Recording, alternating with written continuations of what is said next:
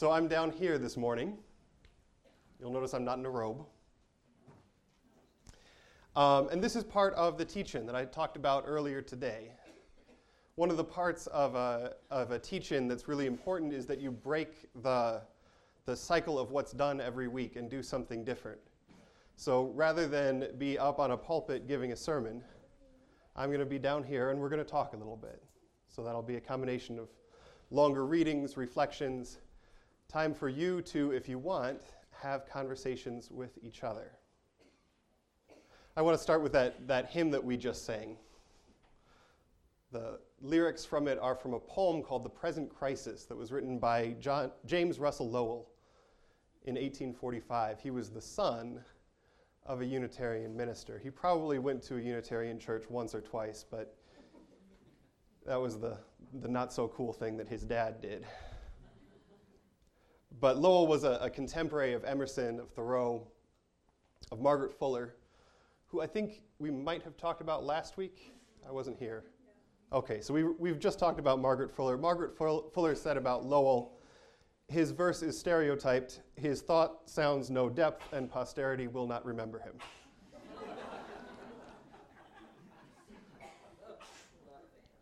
not a fan. But that, that one poem that he titled The Present Crisis has had traction through the 150 years since it was written. The newsletter of the NAACP, The Crisis, gets its name from that poem. Martin Luther King was famous for quoting it Truth forever on the scaffold, wrong forever on the throne. Yet that scaffold sways the future, and beyond the great unknown stands God within the shadows, keeping watch above his own. Lowell wrote The Present Crisis in the crisis of 1845 as the country was grappling with what it meant that there was slavery, legal. In this country, this country whose ideals are so high, we're in the midst of our own crisis right now. This isn't a new crisis, something that's grown over the last two or three years race America, and the complicity and the participation of all of us and the Unitarian Universalist Association that we are a part of in that system. So last spring, if you were here on May 7th, there was a big teach-in event. Over 600 UU congregations participated, well over half of Unitarian Universalist congregations across the country came together to talk about white supremacy in the UUA. It was touched off by a hiring controversy within the association that we'll, we'll talk a little bit more about later, but we won't spend a whole lot of time on it this week. And we've been asked to follow up on that teaching this week, to talk about issues raised in the UUA and for myself, I want to follow up on a sermon that I gave in August about the proposed eighth principle to Unitarian Universalism. Does anybody remember that sermon? It was my first one here. but the proposed eighth principle, which is going to be voted on at GA in the summer, where I hope a lot of us are, reads We, the member congregations of the Unitarian Universalist Association, covenant to affirm and promote, journeying towards spiritual wholeness by working to build a diverse, multicultural, beloved community by our actions to accountably dismantle racism and other oppressions in ourselves and in our institutions. So, we're going to do this differently this morning. Have a combination of singing, reflections, reading, and conversations. One of the things we're going to talk about is the need to decenter whiteness. I know that I am an imperfect messenger for this. But this is one of the reasons I'm here rather than up here. Because I don't know all the answers to this stuff. I, I struggle with it weekly, daily. And so I want to be honest about the stuff that I'm struggling with. I hope that we can be honest together about what we're struggling with. and go through it step by step. I'll also uh, break with tradition in one thing. Normally, I really don't like sermon talkbacks. Um, but today, once we're done with the teach in, I'll stay up here. And if anybody wants to stay in this room instead of going and getting coffee and ask questions, we can have a, a less structured conversation that way. All right, let's begin. And if we could begin with a hymn, Building a New Way. This is in the Teal hymnal. If somebody could shout out the number, that would be lovely. 1017. We're going to sing just the first two verses now. We'll come back and sing the other verses later, but we'll start with the first two verses now. 1 1017.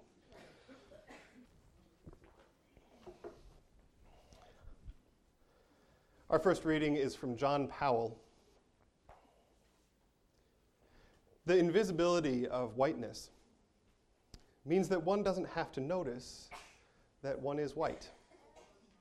So there are people, and there are black people. There are people, and there are Latino people. And people, just people, just folks, turn out to be white, but we don't notice it. White people have the luxury of not having to think about race. That is the benefit of being white, of being part of the dominant group.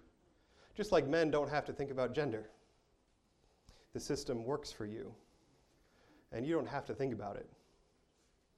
So they live in white space, and then they don't have to think about it. First of all, they think about race as something that belongs to someone else. The thing that's really slick about whiteness, if you will, is that most of the benefits can be obtained without ever doing anything personally. There are a whole set of assumptions that flow from being white, just like there are a whole set of benefits that flow from being male. You know, being a, a man doesn't mean you have antipathy towards women, but if society is patriarchal, which a lot of people say it is, it means that the way resources are distributed in society benefits men.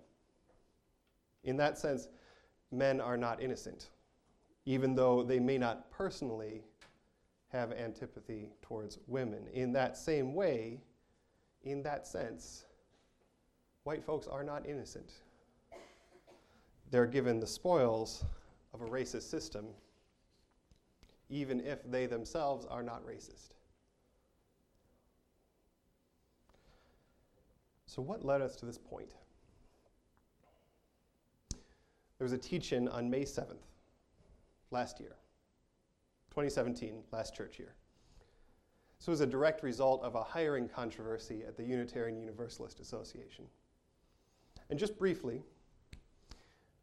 because this gets into inside baseball in the UUA very quickly, but there were several dozen districts in the UUA. They were consolidated into six regions. So this church used to be a part of the Prairie Star District of the UUA, which is Kansas, Nebraska, Iowa, Minnesota. I think the Dakotas, but we're so thin on the ground there. the Dakotas were part of the Prairie Star District. We're now part of the Mid America region, which stretches from Ohio all the way over to Nebraska, up to the Canadian border, and down to Kentucky. It's a big region. It's a big region. So there are six regional lead positions in the UUA. And last year there was a, a hire for the Southern Regional Lead, which is the whole southeast part of the country. And they hired a white male minister and then somebody pointed out, you know, the UUA has, has claimed for 20 years that we're an anti racist organization. You have six regional leads, all of them are white ministers. How did that happen? So clearly, there's been a disconnect between our principles in the Unitarian Universalist Association and our practices, particularly as it relates to hiring leadership. So, one of the things that came out of this uh, large discussion was a request that we talk about this in our congregations, that we struggle with what this means in our congregations. So, let's start with definitions. There's a joke from the, the 19th century that says that the Universalists better do well because they have laid claim to the biggest word in the English language universalism. White supremacy is a really big word. And if we're using it, we have to grapple with all the different things that it can mean. It can mean what happened in Charlottesville this summer, but it can also mean the day to day interactions with the system that we live in, the water that we swim in every day that privileges one set of identities above another set of identities. The proposed eighth principle calls us to dismantle racism in ourselves and in our institutions.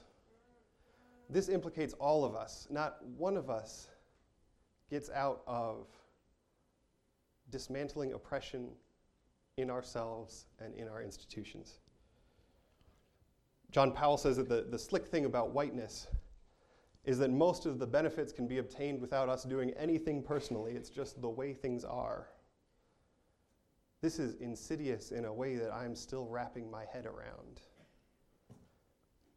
So, for those of us who, who struggle with this word of supremacy, what could be a greater example of supremacy than the power to define what is normal? What is the thing that doesn't need to be spoken? What is the invisible identity of which every other identity is the difference from?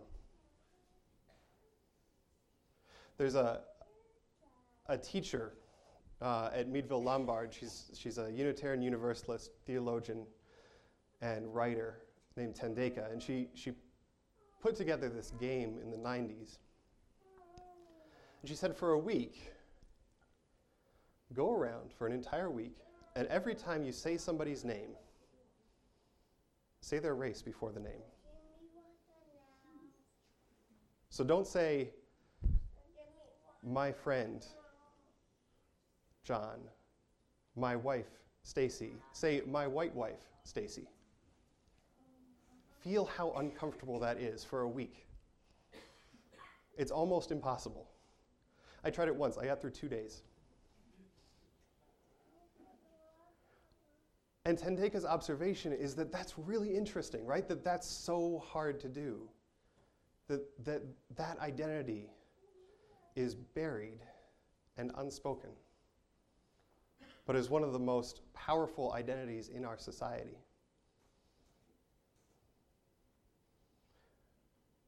This isn't just race either. It's also gender, class, education, all the things that we don't talk about in polite conversation. That is supremacy. That is the, the power to define what is normal. So, we're going to try something different. If you're comfortable, we're going to take a couple minutes. I'm going to ask that you turn towards somebody near you and have a conversation for three minutes. What is the way you benefited from privilege in the last week that you did not see in the moment? We'll do one minute for one person, one minute for the other person, and we'll have one minute for overflow because we're Unitarian Universalists.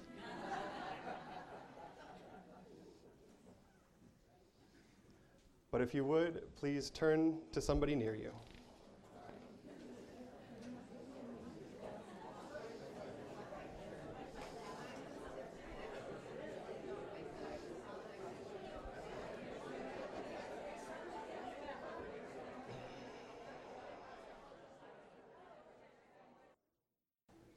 Our second reading is by uh, a dear friend and mentor of mine, the Reverend Natalie Fenimore. Welcome and listen.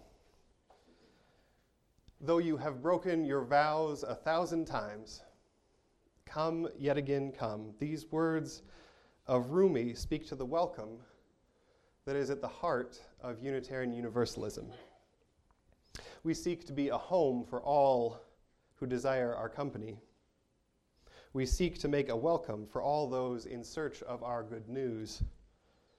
Come, come, little children, teens, young adults, adults and elders.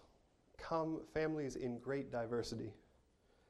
Come to this loving home and safe harbor, but not to find a place to escape the world. This is a community of engagement and of creativity. We come together to create boldly, dangerously.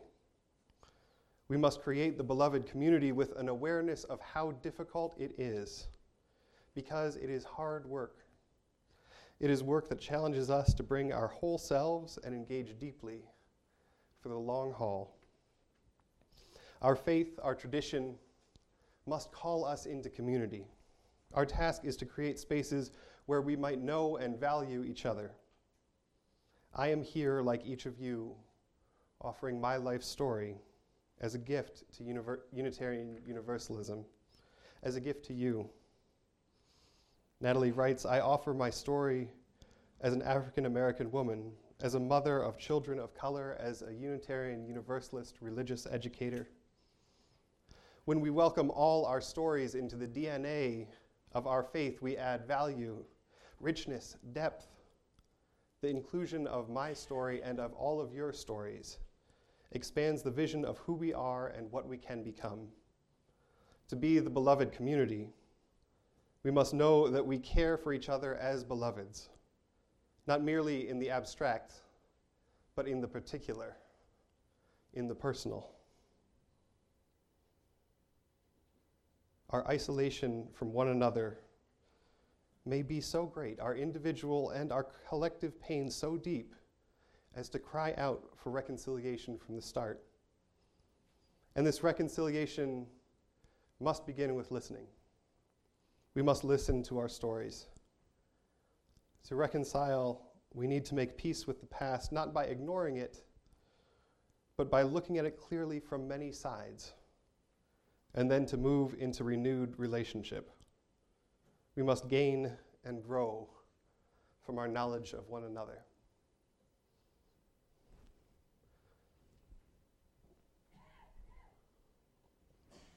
So there's a metaphor that floats around in Unitarian Universalism. I talked about Jason Shelton's version of it with spinach in your teeth a couple weeks ago. The kids this morning did a version of it. And it goes like this We think of racism, we think of all the isms, and we think of them like tonsillitis. Our tonsils are bad. We get them taken out. We don't have tonsillitis anymore. We're racist. We go to a workshop we're not racist anymore. It's great, it's fixed. But actually, it's more like dental hygiene. It's more like facial hygiene in the case of this morning. When somebody says you have spinach in your teeth or you have something on your face, it makes no sense to say, I do not. Or how dare you say that about me? It makes sense to go look in a mirror, to check your teeth, to wipe your face off. We need friends in this work. Because unless we're the President of the United States, we don't spend every moment of every day looking for the closest mirror.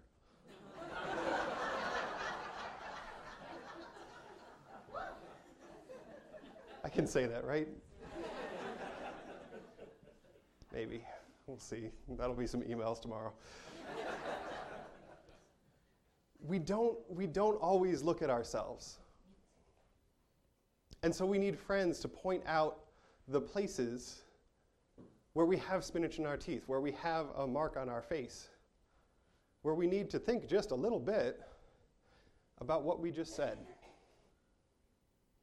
We can't do that work on our own.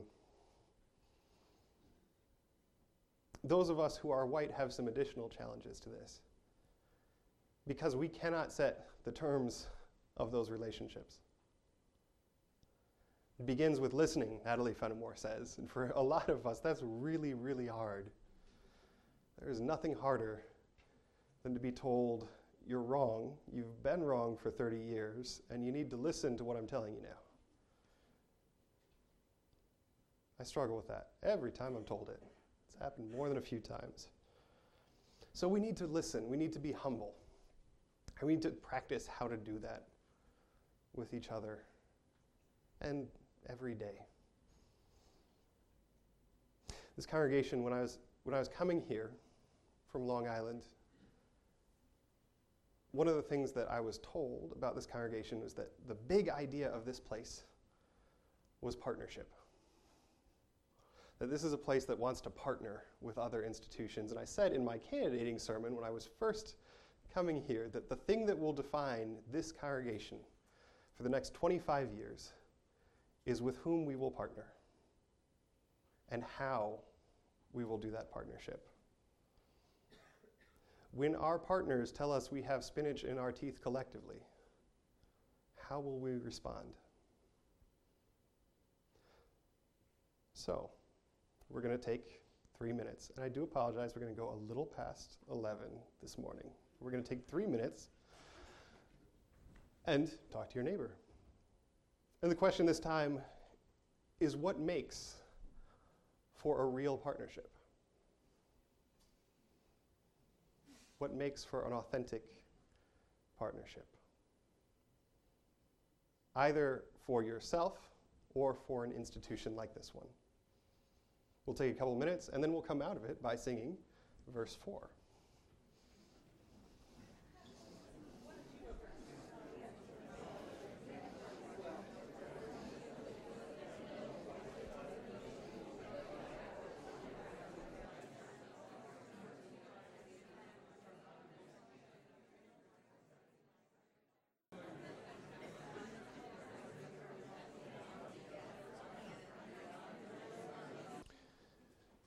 So we are doing these teach-ins because we Unitarian Universalists, specifically us white Unitarian Universalists, have been told that we have spinach in our teeth, that we have something on our face, that our practices have not always followed the principles that we have upheld,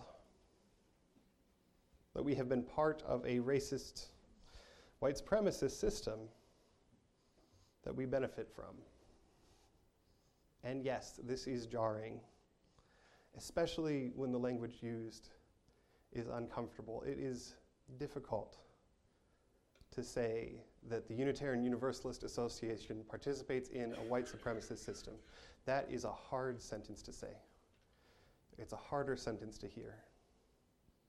Because we want to be the folks that get it right and that have gotten it right. I hold in my mind that time I was right 15 years ago.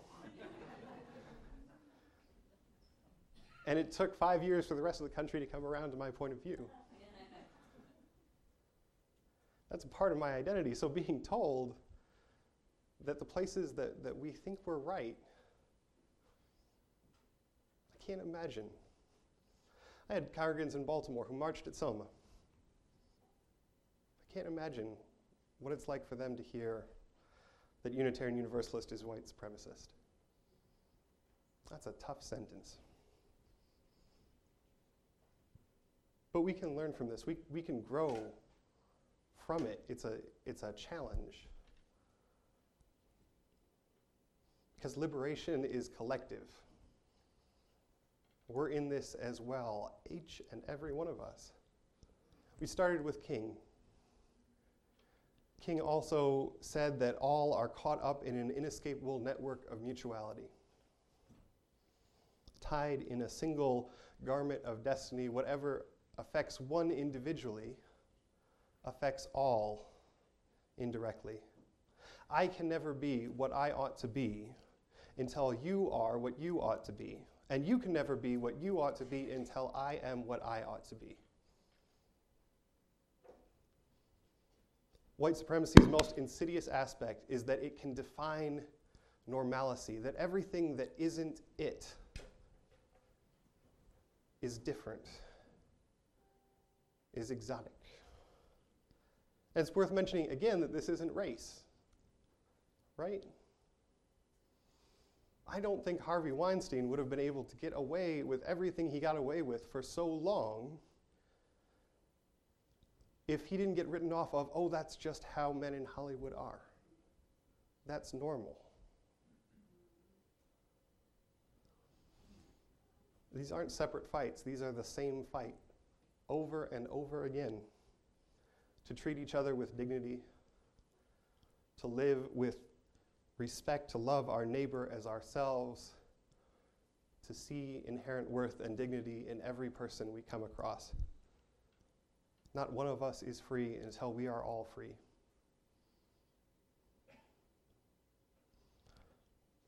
This is going to require hard work. We started in August, we continued today, we're going to continue right up to General Assembly, and I promise you, we'll be talking about this for years to come. But it is worthwhile work. I want to live in a world where we grow from the richness of everybody in a room. And don't presume that folks that look and sound and are educated like me are normal.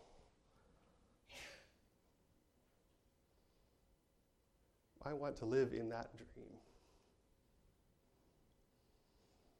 So, we'll close with the hymn from the Crush of Wealth and Power, which is number 125.